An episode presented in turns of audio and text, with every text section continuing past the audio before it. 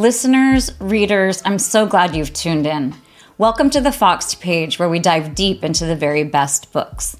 You'll end up with a much richer understanding of the title at hand, all while learning to read everything else a little better. I'm Kimberly Ford, best-selling author, one-time adjunct professor at Berkeley, editor, and PhD in literature. And for anyone out there who's not actually trafficking in rare books, Foxed Page might be something of a mystery, but foxing is simply those little tan dots that you sometimes see on the pages of really old, beloved books. The book we're talking about today is not, in fact, all of that old. It is, in fact, for me, very beloved. We're going to talk about The Years by Annie Ernaux, who recently was awarded the Nobel Prize.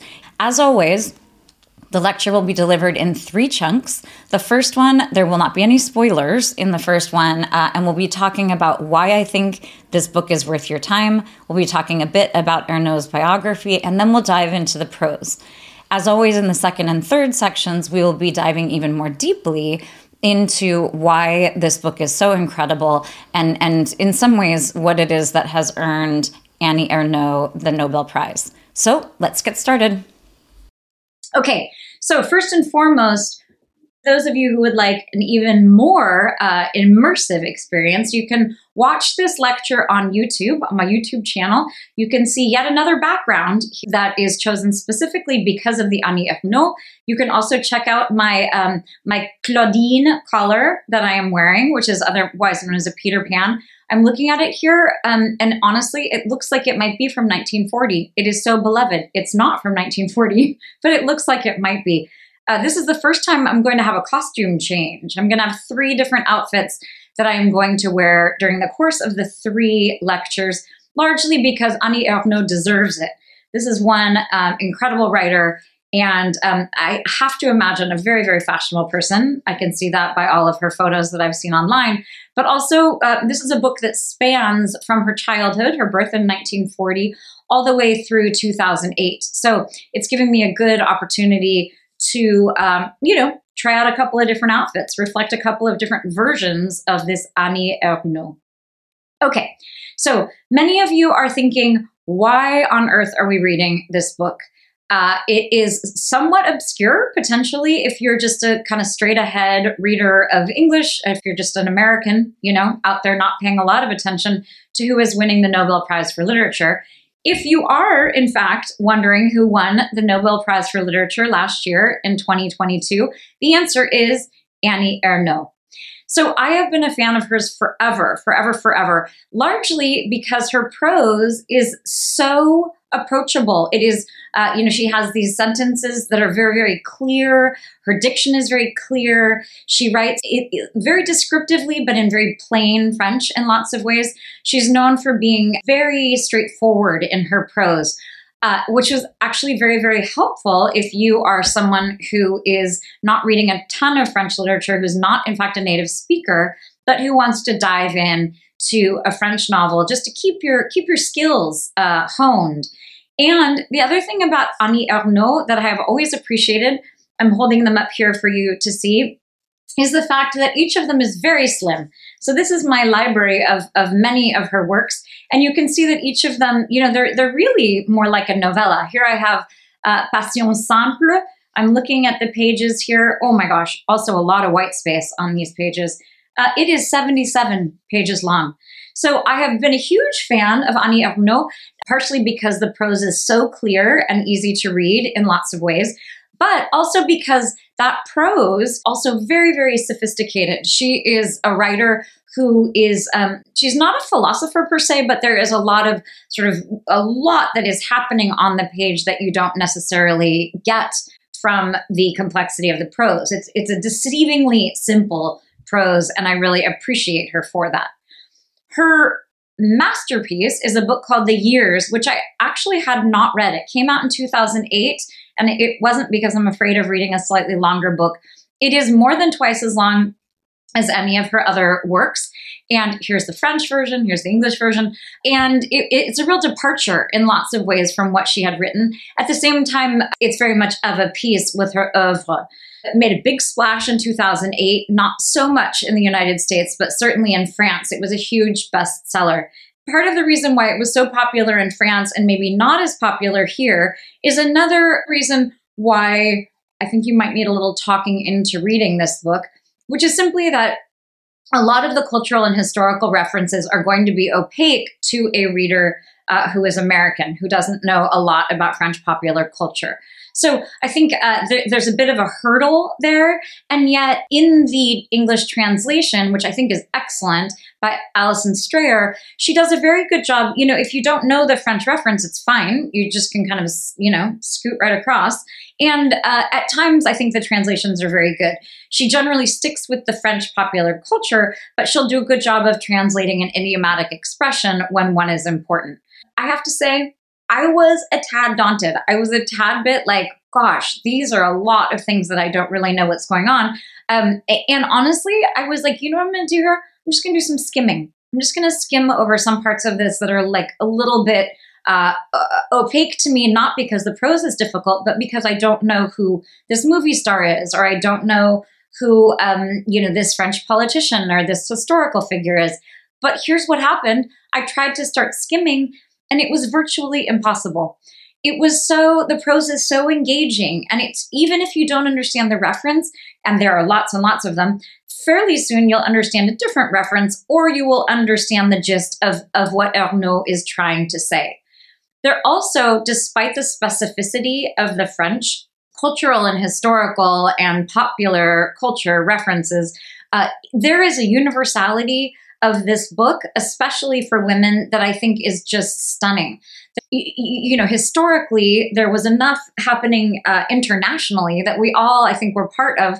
Obviously, uh, the women's movement, or she has just an absolutely gorgeous passage about 9-11 there, there are several different uh, times where it does feel very very international and also again there's a there's a universality to being a, a member of a family for being a spouse potentially, for being someone's son or daughter. So there is a universality of it that I think certainly outweighs the specificity of the references.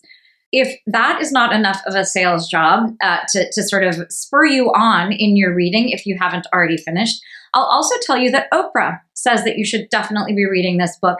And I like Oprah's picks. I mean, you, you might be thinking that that's a little, um, you know, that I'm sort of joking there or that I am, um, you know, looking down potentially on Oprah. And au contraire, I am not looking down on Oprah. I really love what she has done for all sorts of voices and for really bringing a lot of people to the light. And I'm, I was very happy when I saw that in Oprah Daily, um, they really were they were pushing our Annie Ernaux. So take it if you don't want to take my word, take uh, take uh, Oprah's word. As I said before, last year she won the Nobel Prize. This is in 2022. And she won it, the Nobel Prize Committee said the following She won it for the courage and clinical acuity with which she uncovers the roots, estrangements, and collective restraints of personal memory. I love a lot of what they're saying here. The clinical acuity is, is a little bit what I was getting at when I was talking about the clarity of the prose. This is not, there's not a lot of, um, you know, figurative language, not so, not a lot of flowery stuff, not a lot of, you know, uh, uh of, of uh, metaphors or similes.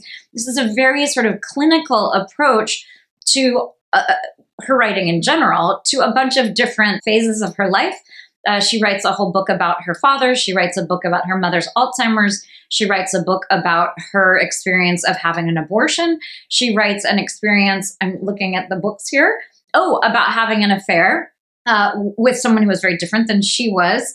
And so, each in each one of these places, I think clinical acuity is such a great phrase because there is an unsparing, kind of unflinching approach that, that, that also is is sort of limpid. It's that very clear uh, uh, sense of really looking at something under a microscope without losing uh, the larger impact. And I love this the roots, estrangements, and collective restraints of personal memory. So to me, that it, describes the years perfectly, but it also describes every single one of her books. This notion of um, the collective restraint of, of, personal memory. It's this idea, it, and these the, the, roots and the estrangements. There, there. Memory is sort of the the overarching, you know, theme in all of her work. And it is, in fact, very, very personal. What she's discussing are very personal memories, you know, some very difficult and some really excellent times in her life. But also, there is constantly this kind of philosophical estrangement and, and this erudite look at, uh, at memory. Okay, we're going to discuss very briefly Annie Ernaux's uh, biography. It seems a little weird to give you this quick sketch because if you have already finished the years, lots of this is already obvious to you because, in many ways, this book is autobiographical. Um, you'll notice earlier I called it a novel and then quickly retracted that. It is not, in fact, a novel, and in many ways, it defies categorization, which I love. The French have never been so hung up as Americans are uh, in terms of like which section of the bookstore is this going into? Is it memoir? Is it essay? Is it autobiography? In French, they have something called autofiction, uh, which I think this is very much like that, but it's also blended with essay. Autofiction simply being kind of a melding of memoir and fiction.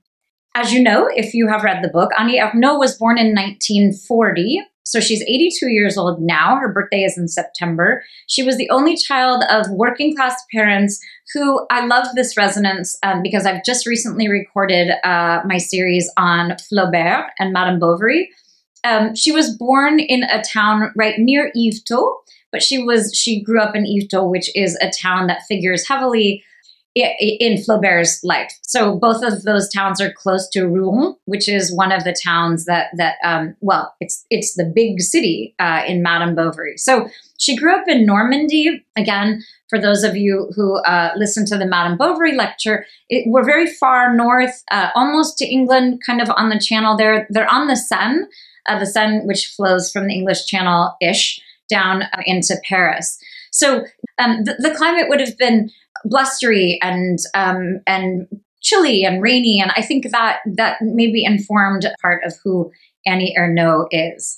Much like everything that we talked about with Madame Bovary, there Annie Ernaux has this real preoccupation in the best of ways with passion. So she wrote a book called Passion Simple, which is about having an affair. But all of her books are, are, are pretty frank about sexuality and, and very um, clear about sexual desire on the part of a woman, which I love because, you know, if if Madame Bovary was 1857 and she was born in 1940, you know, roughly 100 years later, we do have some echoes, in fact, of Madame Bovary. So you have this real um, concern with sexuality and with sex and with passion and romance.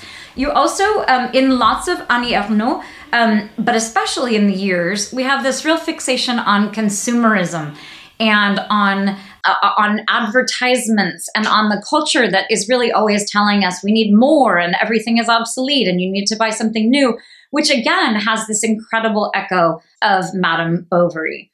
Uh, there's also a lot of concern in both Madame Bovary and in Annie Ernaux's The Years about progress and about history. In Madame Bovary, it's mostly about medical things uh, and how they maybe don't work out so well for some of us, but all of this kind of faith in medical science Whereas in the years, there's this real testing of, of whether or not progress is a good thing. So um, in Annie Ernaux's um, younger years in the years, we learn a lot about her political activism. She was politically active, still, I imagine, is throughout her lifetime.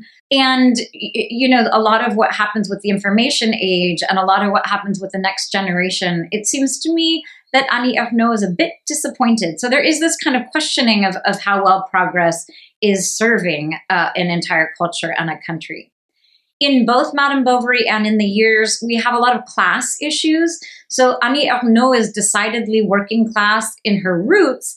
And then because she went to university and because she became very educated and became a school teacher and because she spent time in Paris and time abroad in England as an au pair, she became very aware of her class and, and, and sort of the, um, the limitations of her class and and sort of the very subtle differences between lower middle class, middle class, working class, all of these distinctions in France that again were also really really important in Madame Bovary. So she was married around 21 very early certainly to someone that she met at university. They had two sons together. Eventually she has one granddaughter. I'm not sure if you've gotten that far in the book. She had an affair and divorced her husband. I'm not exactly sure about the um, about the timeline there. and was someone you will find this in the book if you haven't quite finished yet someone who took quite a few young lovers uh, which again i think this through line of her of her uh, acceptance of female sexual desire is really important throughout all of her novels but certainly in the years okay speaking of the years it is time to dive in so we're going to take a look at the structure of the book we're going to dive right into the beginning here so, for anyone out there who is listening or who is watching and uh, is here because you would like to be a slightly stronger reader, you would like to get a little more out of the time you spend reading, you'd like a richer experience of reading, my very simple, but I think very effective piece of advice is simply to pay attention. So, one of the things um, that you should pay attention to at the start, well, if the book says the Nobel Prize 2022, that's pretty great. That is not a bad thing to pay attention to here we have um, the title. The title of the book is The Years. It's a very direct translation in French, it's Les Années. And it's very apt. It's very broad. Uh, and it, it, also, there's a preoccupation with time and with time changing. And, and, and there's a certain sort of universality in the years. It's not my years, it's the years. So I think right at the very beginning, Annie Ernaux is, is sort of tipping her, her hand a bit and showing us that this is a it's it's a story of the years, which is going to be communal and it's going to be slightly more general than a you know any sort of autobiography or even a memoir. And when we when we take a first look at the at the book, what we notice right from the start is that it's very fragmented. So on page seven of my translation here by Alison Strayer, we have um, we have a, a sentence at, the beginning, this declarative sentence all the images will disappear. I love going back and looking at the beginning of a book again. For those of you who have finished and are now going back, what a striking sentence. All the images will disappear. What I love about that is one of the main structural elements of the book is that Annie Ernaux describes periodically a photograph, um, different photographs as she moves along. And the photographs that she describes are the way that we know essentially like we know where to focus our attention. There is this one girl who we are going to see as a girl and then as a young teen and then as an older teen and eventually we see her as a grandmother. This notion of these these images that are going to tell us the way that the years are passing, the fact that they will disappear is very very striking. And in fact, true, of course. And then we dive, so this is indented. We've got this very first line here that is the beginning of a paragraph. All the images will disappear. And then right underneath that, we have an em dash, one of my very favorite grammatical marks. We have an em dash, uh, and then we have a essentially what is a fragment. And each we have a series of these fragments with em dashes. So I'm going to read just the very beginning of the first three on this page. The woman who squatted to urinate in broad daylight. That's the first em dash. Then there's some more about her. The tearful face of Alida Valli as she danced with George Wilson in the film The Long Absence. The next one. The man passed on a Padua sidewalk in the summer of 1990, his hands tied at the shoulders, instantly summoning the memory of thalidomide. So we have these three very different fragments here. We have a, a woman who is urinating behind a stone wall um, in broad daylight. We have a an actress, and then we have uh, uh someone, a stranger, who is um, is a very specific moment in time, a very specific generation who um, suffered physical deformities because of thalidomide. So interestingly, in the French version, when we dive into the beginning here, um, you do have that same first sentence, and it also is indented. Toutes les images disparaîtront. Um, and then we don't have any em dashes. We simply have lowercase, and we have these blocks of text. So I actually think that the the em dash might be a little bit of overkill. I like the idea of, of this as seeming more fragmentary and, and a little bit less list like. But I also understand, um, you know, the idea of wanting a little more order. Uh, it's very maybe American, and wanting a, uh, a something that sets off the uh, these blocks of text that we have.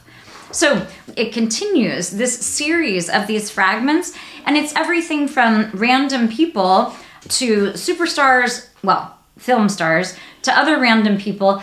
And then on page eight, we have this kind of interesting phenomenon here where if you are a reader of Annie Ernaux, um, you might recognize this woman.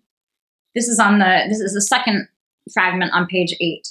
The majesty of the elderly woman with Alzheimer's who wore a flowered smock like all the residents of the old folks' home. So, if you are a reader of Annie Ernaux, you know that in fact she wrote an entire book about her mother's Alzheimer's. So you you in the midst of these strangers, uh, uh you know, we're assuming that the person, the man she saw on the street in Italy, um, who had the thalidomide uh, deformity. Gosh, I hate. I just don't think that's quite probably the right word, but he had the effects of the thalidomide that were obvious to her. Um, then we have this woman who is described in much the same way. She's sort of on par with these other people uh, in terms of being, she's not named. We don't know that she is um, in relationship with our narrator. We don't even really have a very good sense of the narrator here. And yet, if you are a reader of Annie Ernaux, you know that in fact this is likely a nod to her mother. And then right across the page here on page nine, we have the newborn flailed in the air like a skinned rabbit in the delivery room of the Clinique Calderin Pasteur, found again half an hour later, dressed and sleeping on his side in a little bed, one hand outside and the sheet pulled up to his shoulders. So I don't, I have not read anything um, about Annie Ernaux that makes me think that that came, that comes from one of her um, one of her specific books, and yet because of the intimacy of this sentence, um, you know, this impression of the newborn uh, as being like a skinned rabbit in a very specific uh, delivery room, and then found again half an hour later with with the exact sort of pose of the baby, that sort of intimate pose and that vantage that uh, that looks like you know you you almost are forced to see this vantage from you know the I'm I'm I'm making like a lying down kind of a, a, a, gesture here. So I'm imagining that Annie Ernaux is lying down in her hospital bed and it's suddenly sort of awakened or is or is surprised a bit by the image of her infant son uh, who is lying on his side. The fact that the infant is also male leads us to believe perhaps that this is Annie Ernaux's son. So the effect of, and this goes on, we have um, more and more. We have next the image of Scarlett O'Hara. Very importantly, we have mention of Molly Bloom. So Molly Bloom is a literary character, comes from James Joyce's Ulysses. She is the wife of Leopold um, Bloom, and Molly Bloom is is a um, as is Scarlett O'Hara. These are images that come back up again and again throughout uh, throughout the novel in ways that are really striking because it's very much the way that memory would work. It would be fragmentary, things would rise in your memory um, and, and then dissipate. Certain things would come back up. Um, for me, it's not so much Scarlett O'Hara or Molly Bloom for that matter. But you know, there's certain um, literary figures who mine might be a little more like a you know Little House on the Prairie, like a little Laura Ingalls Wilder kind of a moment. So you know, you everyone has these these uh, cultural references that, in fact, do keep arising in memory, much the same as these figures keep arising throughout this text. So, and then we have this very important phrase on the top of page 11 here. And one day will appear in our children's memories among their grandchildren and people not born. Like sexual desire, memory never stops. It pairs the dead with the living, real with imaginary beings, dreams with history. So, in the midst of these fragments, we in fact have um, the, a few sort of proper paragraphs that have indentations and that have you know regular punctuation instead of having these em dashes or these fragmentary sentences and what i love about this one is you know we're only a few pages into a book that again has a lot of white space on the page. It's a book that reads fairly quickly, at least in the beginning. This linking together of sexual desire here with memory. So she says, like sexual desire, memory never stops. So, sexual desire, again, is something that is uh, woven throughout all of her works. And it's very important here because not only is it linked in this book to memory, but it is also linked to the act of writing. So, one of the things that um, I would remind you to do when you are reading anything, but certainly when you're reading a text like this that's a bit more challenging, is to focus on if you can hear that in the background, that is one of my bigger dogs snoring. I just don't even know what that might sound like to you. Oh my gosh, it's, it's so loud. It's so loud in here. But sorry, so this idea of sexual desire as being linked both to memory and writing is something that we will see again and again. And it's a topic we're going to take up in the second installment of this lecture. To, to, to sort of finish up this first chapter here, I want to um, just reflect a tiny bit on all of the different sort of amalgamation of things we have here. Again, that striking first sentence all the images will disappear. Then we have the woman urinating, we have the um, movie star, we have the thalidomide baby as a man. Wow, so awkward. Um, we have the elderly woman with Alzheimer's, we have the infant son, we have Scarlett O'Hara, we have Molly Bloom, we have um, a, sort of a philosophical moment about uh, sexual desire and memory. A little later, we have a, a quotation from Voltaire. We have some things that are in italics, which I am taking to mean um, th- that they're either a song or a poem. Uh, and then we have a whole amalgamation here in parentheses of a bunch of sayings, which I had to look all of these up, and things that that are sort of puns that the family talks about. Um, and she says right here, they serve no purpose but to consolidate the family esprit de corps. So there's this sense of, of words as doing all sorts of different work here. Um, not only puns that are keeping her family together, or not her family, but a family, uh, but also all of these different images of these different people we are invited to um, to conjure up in our memory. We have this whole set of fragments that come after that first striking sentence about images disappearing. And then at, on page 15, at the end of this very first brief chapter, we have another striking sentence everything will be erased in a second. And it's interesting to think about um, what she's talking about here. Um, you know, there's a real preoccupation with the sense of of time passing, and I think this idea of um, everything being erased in a second. It's it, it, it's that life, you know, life is going. It, it, when someone is extinguished, when a person dies, all of their memories, all of the images, all of the things that are evocative for them, all of that will disappear Everything will be erased in a second. So there is this sense of, of urgency, this sense of the ephemeral. It's just an absolutely beautiful opening to uh, to a text that really defies genre. And um, I hope you join us for the second installment because we're going to take a look at what essentially is a sort of a second opening a little bit like Madame Bovary, we have sort of that first opening with Charles in the schoolyard. And then you, when we have Madame Bovary herself sort of come on the scene, it feels, in fact, like a second opening. We have very much the same thing here. We have this um, very beautiful, but very fragmented and very sort of philosophical first chapter that will be followed by something um, that, that's going to sort of ground us a bit more in the text. That something is a, a chapter we're going to take a look at in the second installment. So please join me to continue our conversation of this incredible novel, Les Années, The Years by Annie Ernaux.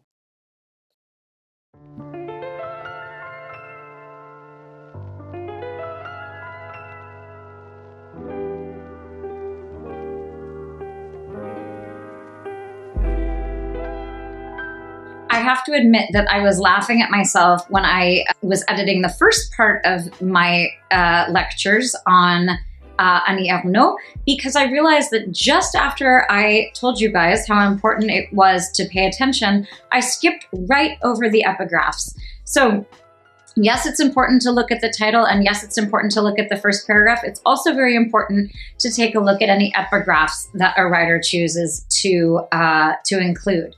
I, and I love the ones that she chooses. There, you know, as as you can imagine, that someone who is this seasoned in terms of writing and someone who is this smart and this educated in literature, she really did um, an amazing job.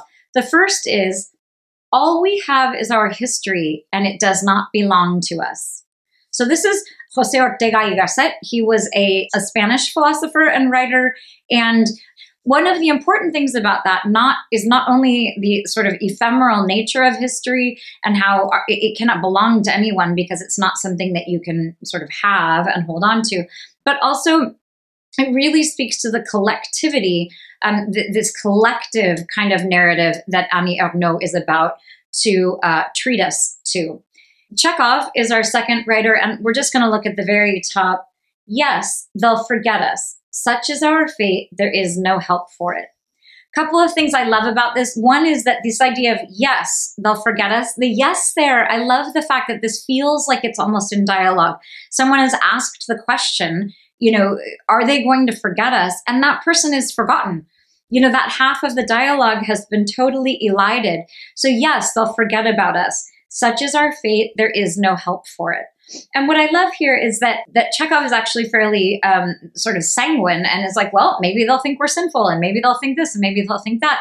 Um, but again, it's this idea of um, we are meant to be forgotten, and and I think one of the things Annie Ernaux is getting at here is yes, we, an individual, is going to be gone in you know in a second. Everything will be erased all of the images will disappear. And yet we as as a human i mean eventually the entire human race will um, you know be forgotten. Um, but i do think that there's this notion here of, of of wanting to sort of of wanting to capture this collectivity wanting to capture the the history of the french people. Then we dove into the first in the first session we dove into this first chapter which I love the fragmentation. I love that she's we're really kind of, to use a terrible idiom, we're out of the frying pan and into the fire here. We're just jumping right into the flames at the beginning of the book because it's not, um, you know, this is not sort of a gentle landing. There isn't a lot of context. It, we're just right into this idea of this collective culture. And then uh, on page 17, so we're, you know, we're a little ways into, uh, into this novel, not a novel, I it reads sometimes like a novel, but actually not really. so we're into this text up at the top here, that first paragraph on page 17. It is a sepia photo, oval shaped, glued inside a little cardboard folder with a gold border and protected by a sheet of embossed semi transparent paper. So this is some of that acuity. We have these details that are um, th- just like with Flaubert. We really are seeing the entire world of this photo and everything that it is evoking. Below are the words Photo moderne, Ridel, Lillebonne, and then I don't know what that other stuff means. Lillebonne is the name of the town where where Annie Ernaux was born. I love that she's including the telephone number there. I don't know what those words are. Maybe it's like the um, maybe it's the the province or whatever. Um, and then it says, a fat baby with a full, pouty lower lip and brown hair pulled up into a big curl sits half naked on a cushion in the middle of a carved table. So we what we are looking at here is a baby photograph. And uh, as I mentioned before, the photographs are very important because they sort of anchor us in, in a specific person. But Annie Ernaux is always resisting this. So if we look at page 229, which is still part, it's at the very end of the text, but it's part of the novel. We are going to discuss either today or in the third session the, the, sort of meta qualities that are in this book. So she talks a lot about the writing process and what this book is meaning to do. So we will discuss this more deeply, but this is a very good example of this kind of meta thing. Meta, in this case, a meta narrative, simply being a chunk of narrative that is about the writing of the narrative. On the top of page 229 here, it says right here an outpouring but suspended at regular intervals by photos and scenes from films that capture the successive body shapes and social positions of her being.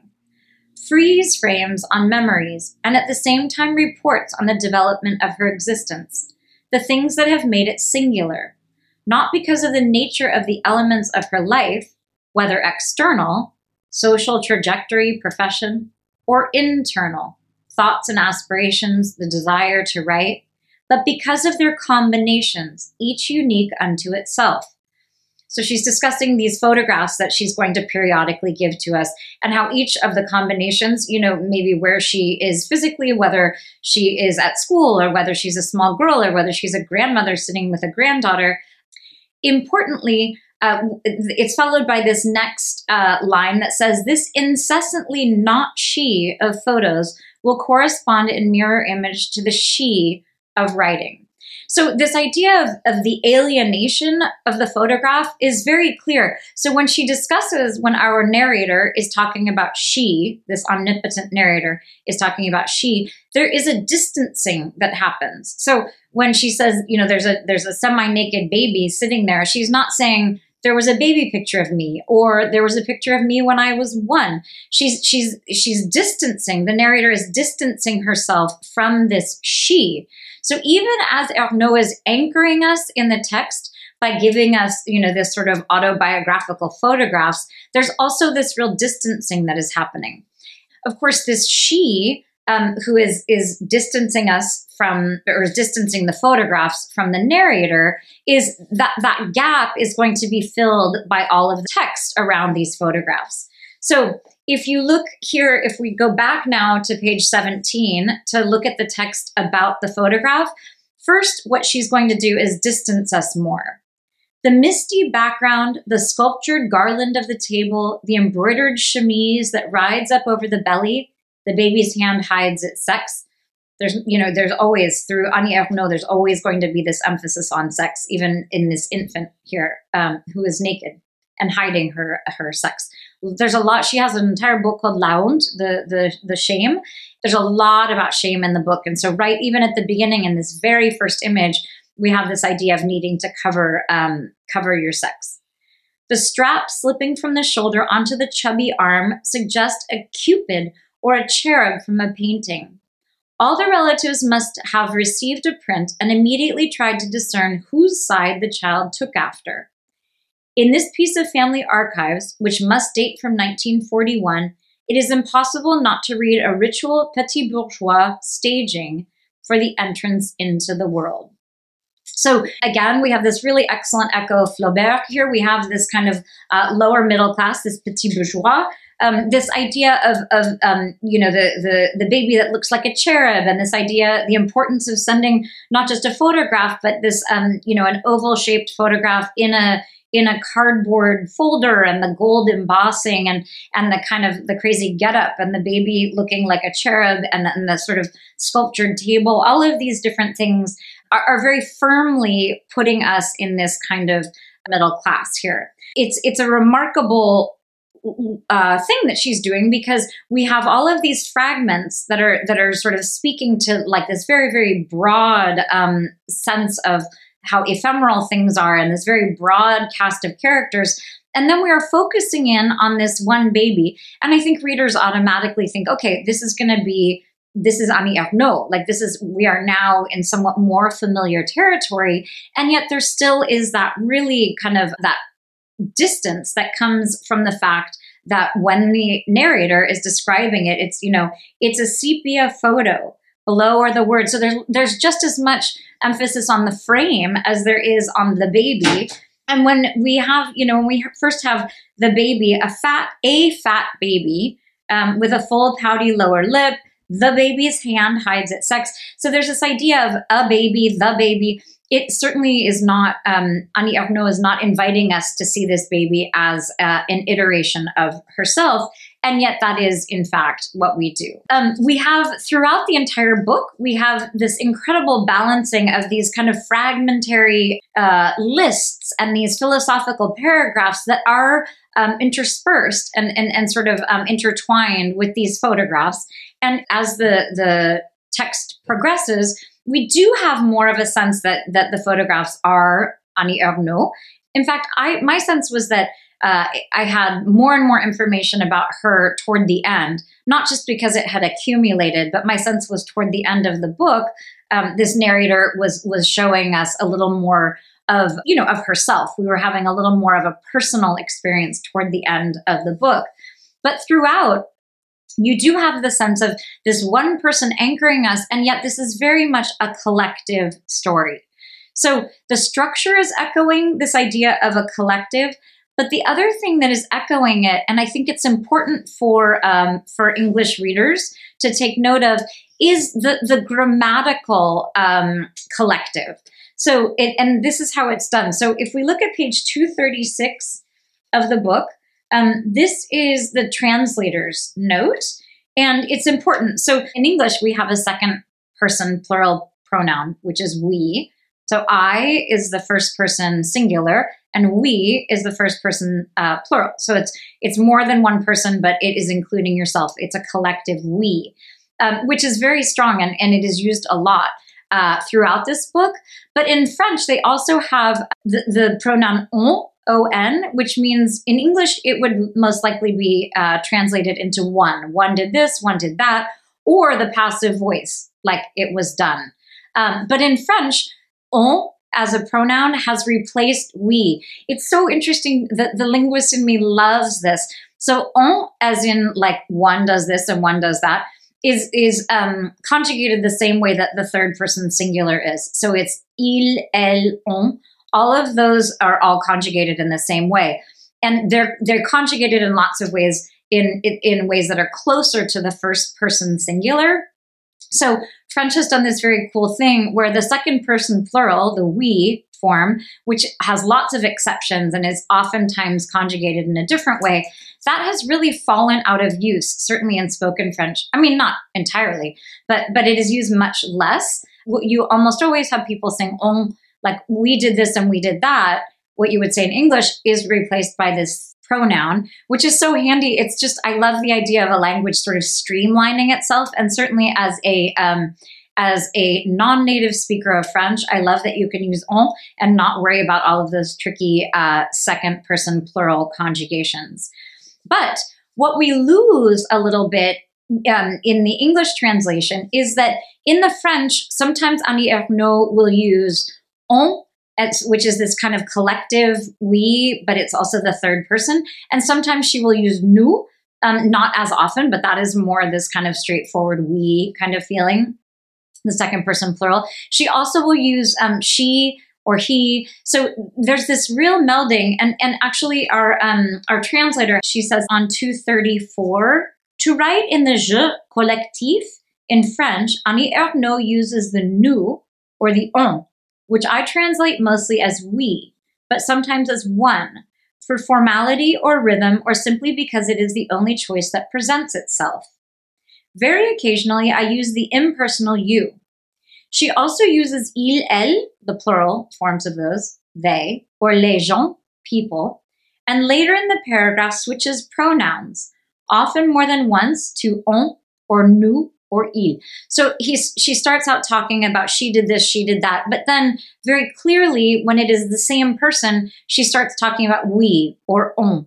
And so that sense of, of um, all of those different pronouns, which we lose a little bit of them in English, because we either have to use the passive voice or just we, um, we lose that sense of collectivity. Not not entirely, it's still there.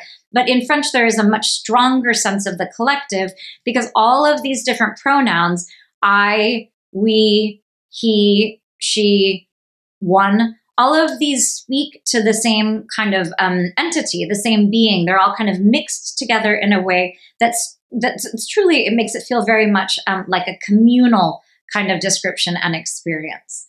So we, so it's very important to note not only that is, um, you know, all of these cultural references and the historical references throughout the years are about a collective group, but in fact, the very grammar is reinforcing this structure, this kind of combination between this one person, this the this person who we see these images of through the years, but also um, th- this kind of communal we. Not only does Annie Ernaux have this amazing ability to use this je collectif, this I, this communal I, but she also um, has this incredible ability when she is using certain details and she's talking about certain rites of passage to have these uh, paragraphs and scenes that feel both very specific and also totally universal. Uh, if we look at the bottom of page 76 here, having failed to panic in time, somewhere in a pine wood or on the sands of Costa Brava, one saw time stand still before a pair of underpants whose crotch had remained spotless for days. So, a couple of things here. Um, this is a very specific, you know, both um, with the pine wood um, or in the sands of Costa Brava. So, this these are different different places, obviously, where the, our young narrator or one of her cohort has had some sort of a liaison. And I love here how it's um, we have we saw time stand still. This idea of time with the capital T here time is obviously one of the huge themes of the book. And i love the idea that um, this capitalization of the word is you know whether or not you noticed it doesn't matter because somewhere well it matters a little bit but somewhere in there um, it, it is um, evoking something specific and, and adding a little bit of punch a little oomph to the idea of time and this idea of the crotch of the underpants and the idea of um, having to having failed to panic in time all of these are, are, are giving us a sense of, of a younger person who is, you know, panicking. The stakes are very high, but the crotch of the underpants, there's a real intimacy along with the kind of I mean, it's incredible when you think about the intimacy of, of, of, a passage like this, and yet how kind of general we are still. This is not, it's not a story of any one person. It's not a story of one young woman, and yet it, it can feel very intimate. It had to be got rid of one way or another. Rich girls went to Switzerland, others to the kitchen of an unspecialized, unknown woman with a probe boiled in a stew pot. In the French version, the stew pot is a it's like a an Instapot. There's like a name, a brand name for it. It would be like in a crock pot. Um, which there there are a lot of um, in the French there are a lot of uh, it, it's confusing as an english reader but there are a lot of names that are very specific that I think, you know, if someone says to you "Bain de Soleil or if someone says to you um, Tab soda, you know, there are those names for brands that are that are very evocative. And in this case, it's very sort of harrowing. It's not just a stew pot, but it's like someone's using their rice cooker to um, sanitize instruments for an abortion.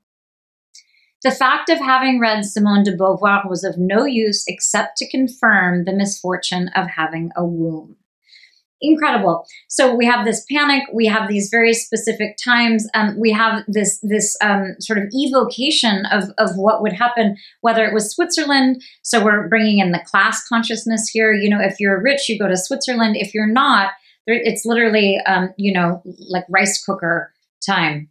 Wow, that sounds so callous the way that I'm saying that. Um, and then I love the idea of of time and idea of social class, and and it's sort of ending with this idea of of Simone de Beauvoir and all of this kind of feminist philosophical um, you know research as really doing no good at all except for confirming the misfortune of having a womb. And and there is you know in, in a lot of a, lot of literature of this time, I think it's easy for us in 2023 to forget how how um, really really impactful this idea of uh, of birth control is. Frankly, I mean it's it's a very it's, it looms large throughout this entire entire novel. One suspects that that is why um, Annie Ernaux got married to someone who she divorced a couple of years later. So um, there, the, the the the high stakes of someone who has you know a very healthy desire for sex, but who also is living as a woman at a time when birth control was not reliable and not easy to get in a Catholic country. Um, it, it, there's really a, a very palpable sense of how difficult that is throughout this entire work. And to wrap up this, I, I, wanted to take a quick look at the idea of, of how these phrases or the, the, these scenes that Annie Ernaux is so good at constructing, um, allowing them both to be very specific and yet to remain very kind of universal and general, part of the power of them is the way that they accumulate throughout the course of the work. So in the text, we have this idea of abortion, the word abortion, it comes up again and again and again. And here we have um, on page 164, so significantly later in the text, we have at the bottom of page 164, we have a line that reads, We who had undergone kitchen table abortions, who had divorced and believed our struggle to free ourselves would be of use to others, were now overwhelmed by fatigue. So every time you um, you have a, a mention of either abortion itself as an issue or of the threat of having gotten pregnant, every time Annie Ernaux uh, introduces these ideas, there's a slightly different cant to it. We're moving toward it in, from a little different position, either as a married woman later or as a very young girl um, who is sort of struggling to figure out even the mechanics of sex. I had a, a, a teacher during an, um, during the three quarters of an MFA that I did uh, who told us that you can bring up the same image or you can bring up the same item or the same detail as many times as you want, but every time uh, it needs to have a different inflection. It needs to be doing some sort of different work. And Annie Ernaux is so good at this. So each time we see um, Molly Bloom, who again is uh, Leopold Bloom's wife in Ulysses by James Joyce, or every time we see Scarlett O'Hara, there's a different inflection, partly because of the context and because of the accumulation throughout the book itself, but also because Annie Ernaux is skilled enough that she's giving us um, a, a, a, different look at it. So in the beginning, when she's talking about abortion, it's this really urgent sense of um, of panic and of lives changing. And you know, when she mentions Simone de Beauvoir as not being helpful, there's also that real juxtaposition and the real danger that you know, if you want to be an intellectual, and she says at some point that she didn't want to get married, she didn't want to have children. She um, found it would, or she thought it would be incompatible to have an intellectual life and to be a writer while also being a wife and mother. So you you have this, um, you know, early on, the idea of an unwanted pregnancy is a um, is is something that is threatening and something that is urgent and the cause of panic. And then later on page 167, we have this idea of fatigue. We have this idea of, um, you know, at one point having thought that the women's uh, liberation and that, you know, even having a diaphragm, having access to any birth control was sort of groundbreaking and was going to make the lives of everyone else easy, but, or easier. But later in the in the text we have this real sense of fatigue so one of the things that Ernaux is so good at is this repetition, is this kind of um, th- this dredging back up, just the way that memory would do it. You know, this dredging back up of um, of an image or of a person or of an event, and and yet um, just exactly the way memory works. You every time you're reminded of something, you have a slightly different take on it because you're older, because you're in a different context, because it has come up uh, in different circumstance. So, in um, the way that she is able to do this in a text like this again and again with so much power is really one of um, the more impressive, I think, elements of of the uh, of the work. So, thank you very much for joining section two of our three part deep dive into Les Années of Annie Ernaux, um, the years by Annie Ernaux, and um, please join us for the third chunk where I will be wearing yet another outfit for those of you who are watching on YouTube. Um, this is going to be much more appropriate, potentially, uh, you know, a much more staid outfit, one that comes from toward the very end of the book, where Annie Ernaux is uh, a grandmother. So please join us for the third section and thank you for listening.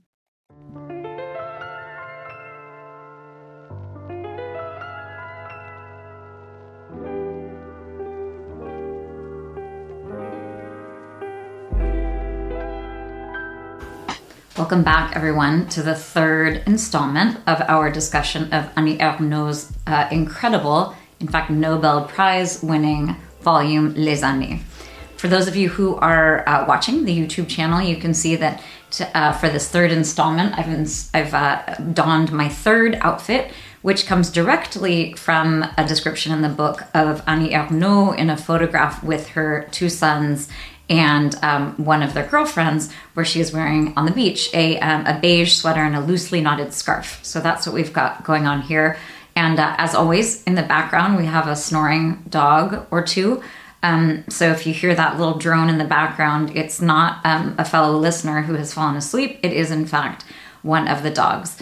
Um, and for those of you who are watching, I the, the French version of uh, of Annie Ernaux's books these days come with this really cool kind of banner thing, this Prix Nobel de littérature, um, which I just love. I love all the fanfare. It's so well deserved. Um, the American version uh, has the the little circle up here, which is also great. Um, but there there is just something really excellent about the the tangibility and the the boldness of this uh, announcement. Because in fact, obviously, the Nobel Prize in Literature is an enormous, enormous thing to have won Annie Ernaux being uh, the first French woman to do so. I think there are like 19 French writers who have, or 15 or something like that. I'm not a numbers gal. But she is, in fact, the first French woman. And it is so well deserved, again, for that clinical acuity, but the way that she has treated memory and the way that she has created this vision in Les Années, but also in her other works of this collective uh, French society and, and really like a, a, a, very large breadth you know from from her birth essentially in 1940 all the way to 2008 uh, okay we're going to continue the discussion today. We're going to discuss sexuality which is i think one of the strongest uh, sort of themes one of the strongest uh, uh, uh sort of veins that annie ernaux taps in this book les années uh, then we'll discuss feminism and finally we'll take a look at the close of the novel so we're going to dive right into sexuality and um, we're going to look at page 193. I find this so striking, and I think it's worth reading some larger chunks than usual just because the presence of sexuality is so tangible in the book. But I also really am fascinated by the connection that Annie Ernaux makes um, very consistently between sensuality, sexuality, her, her own sex drive, and her own experiences of sex, between all of that and the act of writing. So there's this, this very strong link between sex and the creative force behind her writing.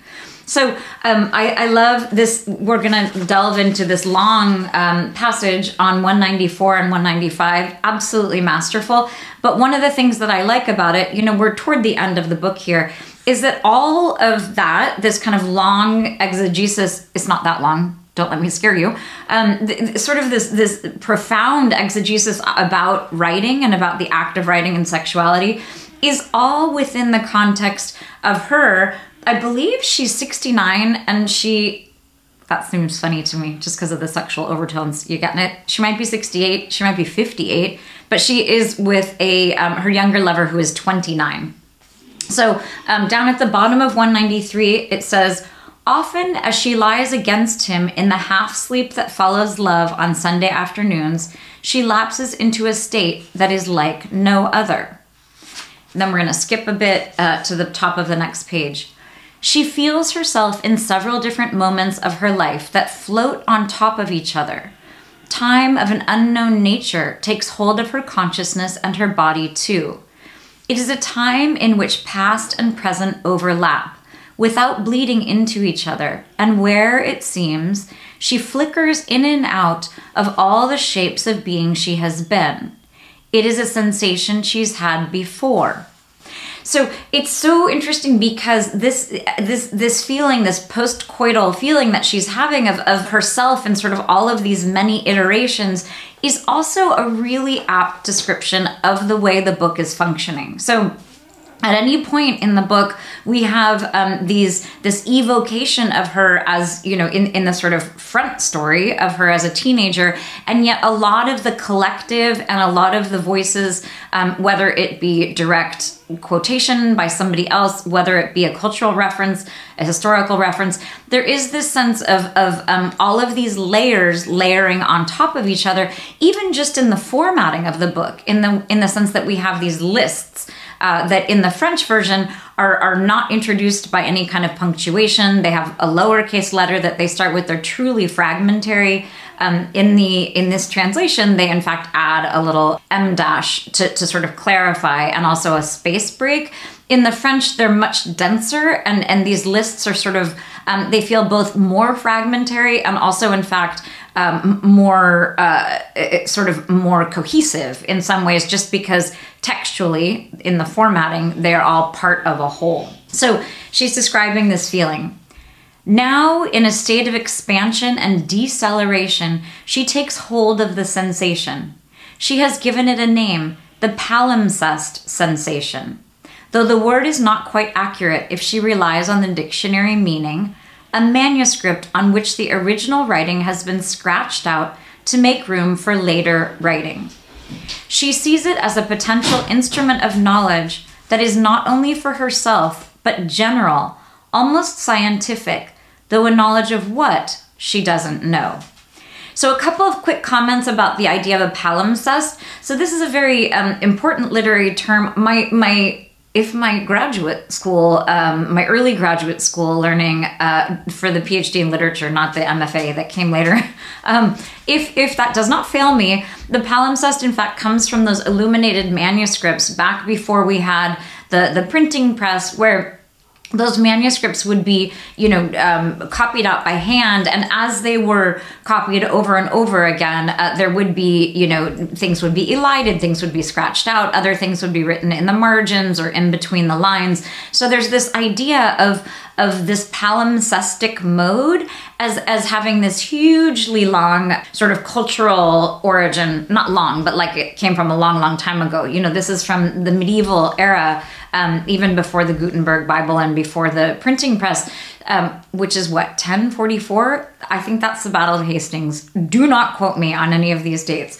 Um, but but the the idea of this printing press before that, you had this palimpsestic mode. But there is a kind of a sacredness again because we can think about these illuminated manuscripts.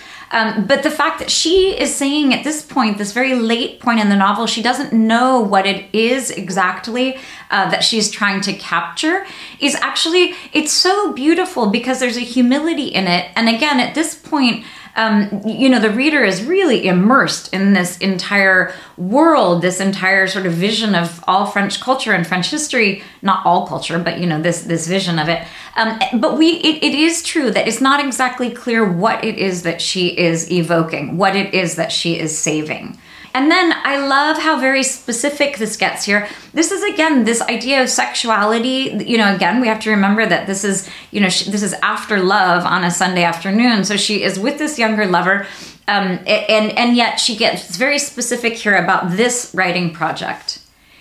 In her writing project about a woman who has lived between 1940 and today, which grips her ever more tightly with sorrow and even guilt for not committing it to paper, she would like to begin with this sensation, no doubt influenced by Proust, one of a need to base her undertaking on a real experience.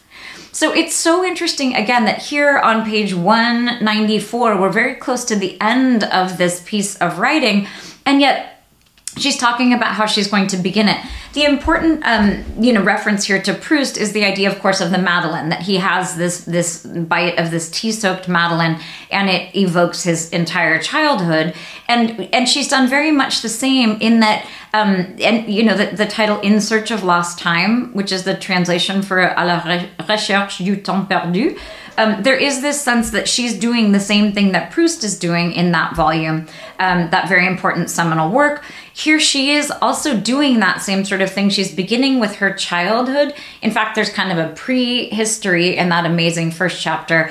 And then she's kind of diving into these photographs that show her as a very, very young child. Um, and yet, what she's doing is radically different than, than what Proust was doing. And then I love how she's going to go even deeper into this feeling. And when she says it is a sensation, she again is reminding us that she is talking about this postcoital, um, you know, this languor and this this sort of rarefied feeling that comes from having um, this very close connection with someone. It is a sensation that pulls her inexorably and by degrees away from words and all language, back to her first years bereft of memory, the rosy warmth of the cradle, through a series of abîmes. So an abîme is a is a um, is like a uh, it's like an abyss. It's like a like a um, like a gap. Um, those of Birthday, the painting of Dorothea Tanning, which, if you'd like to see a copy of that and just hear my very quick commentary, uh, tune in to the YouTube channel if you're not already there. Uh, the painting by Dorothea Tanning that eliminate all her actions, all events, everything she has learned, thought, and desired, and which has been brought over the years to be here in this bed with this young man. So if you, like me, have lost the beginning of that sentence, don't worry, I'm going to go back a little bit. So it is a sensation that pulls her away from words and all language. The elimination of all so she's she's she's um, getting into this idea of sort of like a pre-language thing. Um, uh, the rosy warmth of the cradle, um, through a series of, of gaps or abysses that eliminate all her actions, all events, everything she has learned, thought, and desired, and which has brought her over the years to this bed with this young man. So there's a sense here of, of language as not being up to the task. There's an idea of, um, you know, she's getting toward the end of, in fact, the, the this aim that she is describing here. She's getting even toward the end of it and doesn't feel entirely satisfied, which she really, uh, she's going to some pains to remind us of that. It is a sensation that cancels out her history Whereas in her book, she would like to save everything that has continually been around her. She wants to save her circumstance. And is the sensation itself not a product of history, of such great changes in the lives of women and men, that one can feel it at the age of nearly 58, 58, not 69, sorry everybody, um, lying beside a man of 29? So I love the way that she at this point has has tied very securely the idea of sexuality, this idea of this um, sort of sex induced state where she finds herself and where she gets very close to the idea of creativity and, and is able to both articulate the shortcomings, the ways that language will fail her, but this, um, again, we're on page 194, and there has been a lot of discussion of, or at least touching on sexuality throughout the book in some very bold ways that I that I really love. So um, a lot of that, those earlier um, instances where sexuality or sex comes up, I think are sort of leading us toward this idea on 194. So if we look at page 67 this is relatively early on. If you recall, you know, we have that first chapter, then we have her childhood. So here we are, 67, you know, she's still a teen. Born on this tide of emotion, we moved from a slow dance to a cot or the beach with a man's sex only seen in photos, and even then, and semen in our mouth, having recalled the Ogino calendar just in time and refused to open our thighs.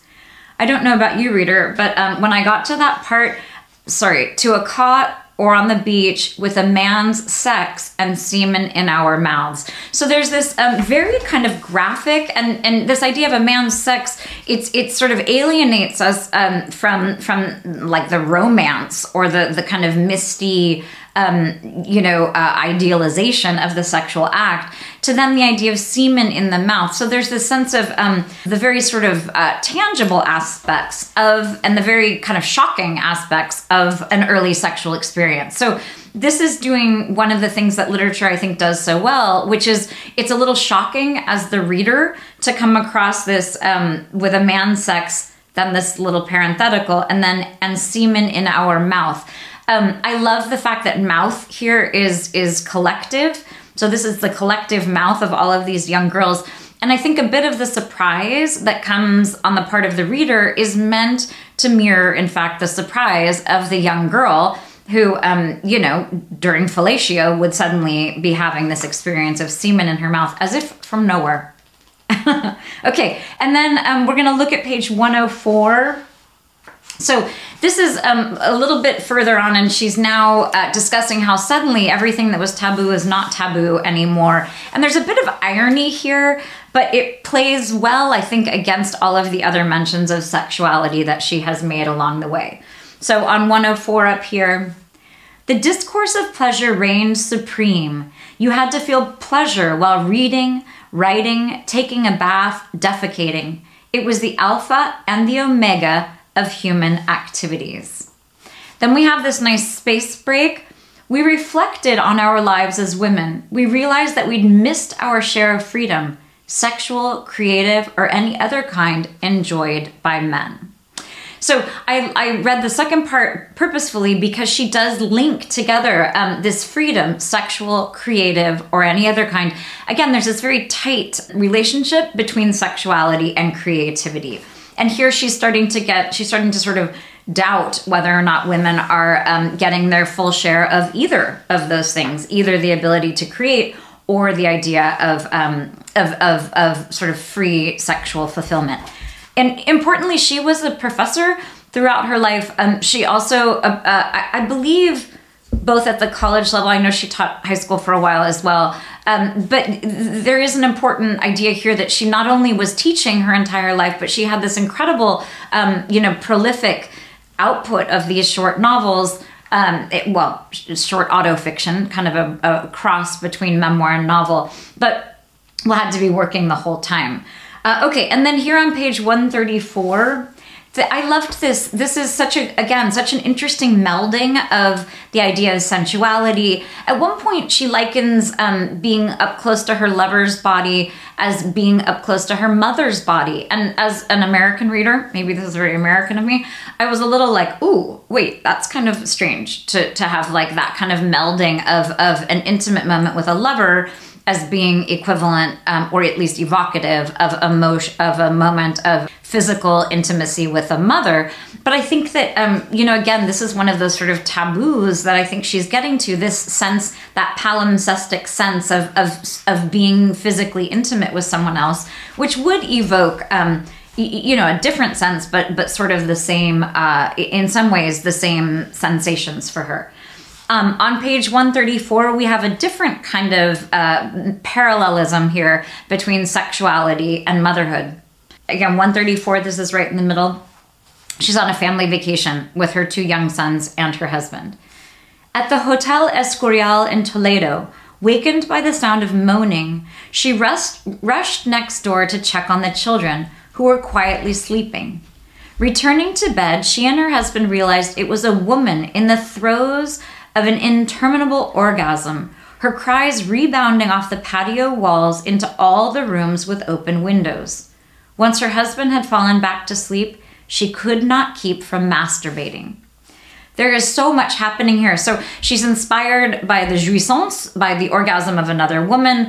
Um, her husband is not, this has nothing to do with men. It has nothing to do with her husband, meaning her sexual gratification is not coming from her husband. Um, it also is sort of bound up in this maternal worry. There's a sense of, um, Le Petit Mort in French, kind of famously, maybe you're aware of this, um, like an orgasm is known as a little death. So there's this idea of uh, also of an abîme, like that, that kind of gap, that kind of lack. You know, you sort of lose that consciousness um, famously. Uh, at, during orgasm, your sense of self. So it's that kind of um, complex experience that she is trying to capture in all of these different ways, and I think doing an amazing job of it. We're going to move now from this idea of sexuality toward the idea of feminism. So the two are linked. Uh, there is a sense of her sort of sexual boldness and also her sense of, um, you know, the ease with which she is talking about masturbation or or sex in general, and and and the real threat of sex ending in pregnancy. All of that is kind of tied together with feminism. So we're going to take a look um, at page 164. Again, we're back to 164.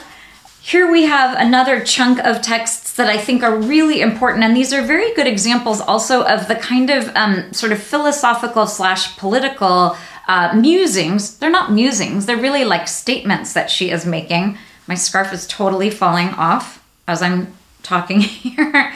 um, so on 164, Women, more than ever, were a closely watched group whose behaviors, tastes, and desires were subject to assiduous discourse and unease, triumphant attention. So, one quick thing here about the way that these sentences are reading, um, and I should have mentioned this before because it was even more pronounced in, in the other passage. There is a, a kind of urgency in the prose and a kind of breathlessness that our Canadian translator has discussed. She, the translator in the uh, English version, has taken the liberty of adding quite a few full stops, otherwise known as periods um, she has added them to, to sort of break up some of this kind of long winded Proustian kind of prose. So it's a little bit unfortunate to my mind because I really love the, the, the sort of urgency and the breathlessness that comes with um, this this prose that sort of doesn't let you stop. You kind of keep hurtling on and on it's i think one of the main reasons why i keep reading somewhat longer passages is because she really doesn't make it easy to stop reading partially just because of the syntax in the french version but also because the ideas that she is promoting and that she is delving into are in fact really um, significant and, and, and well developed. Okay. We're talking about women now. They were now deemed to have it all and be everywhere. Girls did better at school than boys. As usual, people looked for signs of emancipation in women's bodies. in their sexual and sartorial daring. The fact that they talked about cruising guys, discussed their fantasies, and wondered aloud in Elle if they were good in bed was proof of their freedom and their equality with men. So we had a little bit of irony before about this idea of you have to have pleasure doing everything, reading, defecating, all of that. Um, it was the alpha and omega of, of, of human, you know, existence. And here we have a little more of that irony. So any kind of um, female liberation has to be taken with a grain of salt. So we skip down a little bit here. And, and again i think it's really important to note that, that the sexuality this idea of cruising guys and am i good in bed um, that, that women's liberation which of course has everything to do with contraception um, is very close, closely tied here this the sexual freedom of women. It's closely tied with the creative impulse to write and to be professional but it's also um, which actually is the same thing that it's also tied to, which is this idea of, of liberation, this idea of, of freedom as a female. And by the way, all of this is kind of in the, let's see, this has got to be the 80s that we're talking about here, which checks out. Um, and then we're going to read it kind of a little bit lower down. Feminism was a vengeful, humorless old ideology that young women no longer needed and viewed with condescension.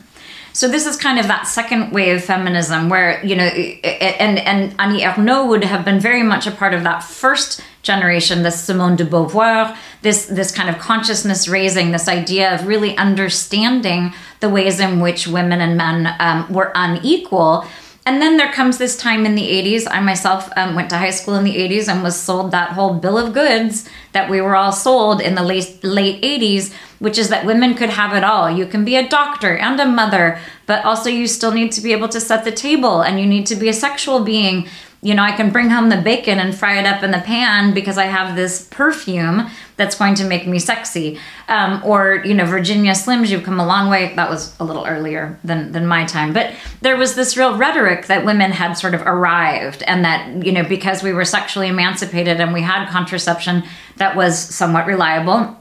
Um, and, and because we were going to suddenly be earning equally to men, all of these different things. Um, it was as if, you know, women again had arrived and no longer needed this feminism that Annie Ernaux was so careful to depict toward the beginning of the book. And then a little further down, the struggle of women sank into oblivion. It was the only struggle that had not been officially revived in collective memory. So she also, at this point, is talking a lot about how um, the threat of the right is political. The political right is rising again in France after May 68. Um, which was a time of, of um, you know the students both in college and in high school rising against the um, the sort of elitist and right leaning government of the time. Okay, and then the last part I want to read here again, I just can't stop reading this Annie Ernaux because we have this urgent prose that's so beautiful um, and so clear. On 165, we no longer knew if the women's revolution had really happened. We continued to see blood after 50. It didn't have the same color or odor as before. It was a sort of illusory blood. But we were reassured by this regular scansion of time that could be sustained until death we wore jeans, leggings, and t shirts like girls of 15. Like them, we said my boyfriend when referring to our regular lover. As we aged, we ceased to have an age. I love this. I love the idea of um, of the you know someone who's born in 1940 and then here this could even be in the 90s. But um, she also talks about how this idea of not being able to have an age is this um, consumerist, you know, the, the, the obsolete technology and the idea that everything needs to be new and that old things don't have any value. Um, there or the cult of youth among women. This idea that we need to be young, we need to dress young, we need to look young. Um, that would have been a real departure for a woman who was, you know, 17 in 1957. So there's a there's this beautiful, I would argue, this beautiful scope where we get to see so much of what has changed um, because everything is sort of on this even We have this this sort of um, constant presence and this collective that feels nice and wide, so we can get a sense of the entire French culture, which uh, becomes more and more global toward the end of the book um, but but some of these you know these recurring um, you know, things about youth or about sexuality or about um, politics, you know, sort of the circularity of history. It's all so beautifully depicted. Okay, I want to um, close by taking a look at one very beautiful. It's it's funny. This is a very short passage um, on two fourteen that I just loved, and it was um, it's always interesting to me after I finish a book and I've written up the lecture for you all. It's always interesting to me to go back and, um, well, not go back. It's interesting to me to go about my day uh, and to think about what surfaces. And interestingly, one of the things that really surfaced for me was this beautiful passage that actually feels very uh, different. It's on page 214, which feels like a departure, but but you know, a departure in a book that is practically made of departures. Here, um, here it is at the bottom of 214. The moon, when we looked up at night, shone fixedly on billions of people, a world whose vastness and teeming activity we could feel inside. Consciousness stretched across the total space of the planet toward other galaxies. The infinite ceased to be imaginary. That is why it seemed inconceivable that one day we would die. This is so beautiful to me. There's there's this real timeless quality to it. I mean, she's literally evoking timelessness and immortality and galaxies and the earth and billions of people. I mean, this is the scope is widening so so far here. Um, and it's this beautiful sense of this moon. You know, there's that idea that we all are looking at the same moon. Um, it's this sense of unity.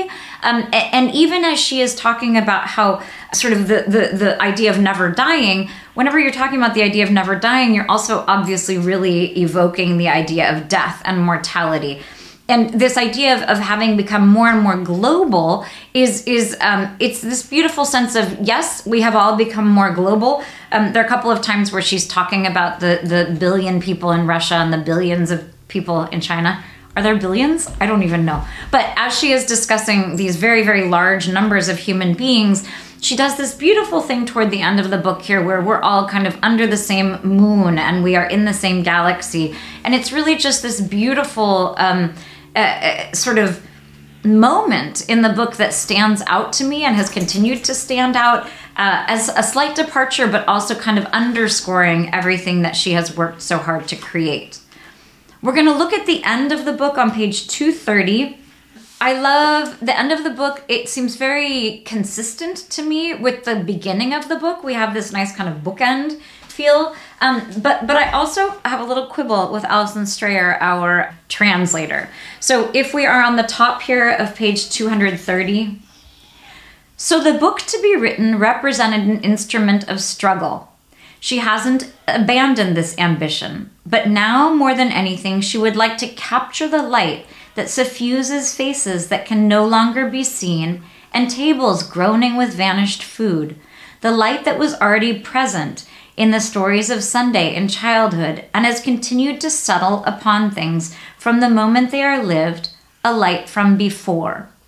So, not only do we have this beautiful evocation of the moon, but here we have this beautiful evocation of a different kind of light. I mean, it's the same light, it's the sunlight, uh, but this light that was suffused over all of these faces who are now gone, um, and this food, and, and one of the rituals, in addition to the photographs that we see periodically, uh, is is are is this this idea of these Sunday dinners. So she has them with her um, extended family when she's little, and then we even see her having them at you know with her sons, and it's this very important ritual that that, that has spanned her entire life. Um, my my issue, my quibble here is that she says at one point that she um, would like to capture the light, and um, in that moment, the the French translation is saisir which is kind of like to seize to seize this this um, light. And and capture here i think um i think it is apt. It's it's sort of like seize the light. Um but my problem is save. So when she gets down to the bottom of this paragraph that beautiful paragraph about this light that she wants to capture there's then the single word save. So what she means and in the french it is sauver which is to save as in like to keep or to salvage Um, so then you have this series of, of uh, fragments that we are um, understanding that are things that she wants to capture. They're the things that she wants to keep or salvage. But the first time I read the English translation, my memory is so bad, um, that I was like, save. In my mind, I thought she meant accept. So she wants to chat, she wants to capture all of these things. And then when she says save, in my mind, I was like, accept? Accept these things? So that might have only been me, but for anyone else who had that um, that experience, just you know, know that you are not alone because it seems like she wants to um, capture all of these things, save X, Y, and Z, meaning except for X, Y, and Z. So it, it's um, I think it would have been better if if it were maybe I don't know if it was salvage. Salvage is, is a little different than sauver. Sauver is much closer to save, um, but it doesn't have that double meaning of accept. So then, just like in the beginning of the chapter of the book, we have these beautiful fragments. And then I love at the end here save something from the time where we will never be again. It's such a beautiful and fragmentary and brief um, way to close the book. Uh, again, I was a little confused by the save part. Um, if you think about it as sauver, in, in order to salvage something from a time where we will never be again. The other thing that's really beautiful in the French is this is an example of on, um, and on has that beautiful kind of double meaning. It's not it's not really a double entendre. It just has this this evocation or this connotation of both one. So it means both one as the individual, but also this on, this collective we. So it's that really beautiful French thing where it is both talking about an individual and a collective. So I love the close of the book um, in French. I found the close of the book in English a little bit um, a little bit tricky. Still beautiful, and I really feel like that last sentence hits exactly the right note, as you could say about so much uh, of the rest of the book. So, thank you so much for uh, for joining me in this discussion of Annie Ernaux and her incredible book, incredible volume, The Years finally now at the end i've stopped calling it a novel. It's definitely not a novel. And i hope to take a, a, deep dive into one of her other works. I just have to decide which one. For any of you who have a little bit of french um, you know even from high school annie ernaux is such a good person to read because maybe not the years because a lot of the the prose is very sort of heady and a lot of the references might not resonate with you. But pick up any one of the rest of her books.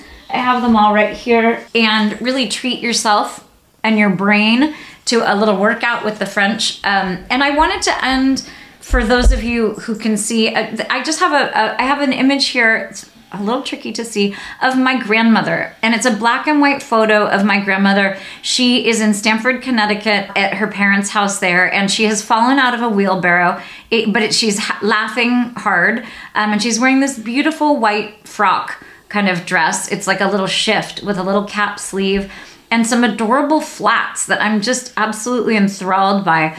And she's clearly been playing with someone, um, maybe her older brother Lincoln, maybe her father Gutzon, um, and, and, has fallen out, and someone has captured this moment that is um, it is singular. And I keep it here on my desk along with a portrait of my grandmother. Um, as you can see there, that is my grandmother right next to Joan Didion.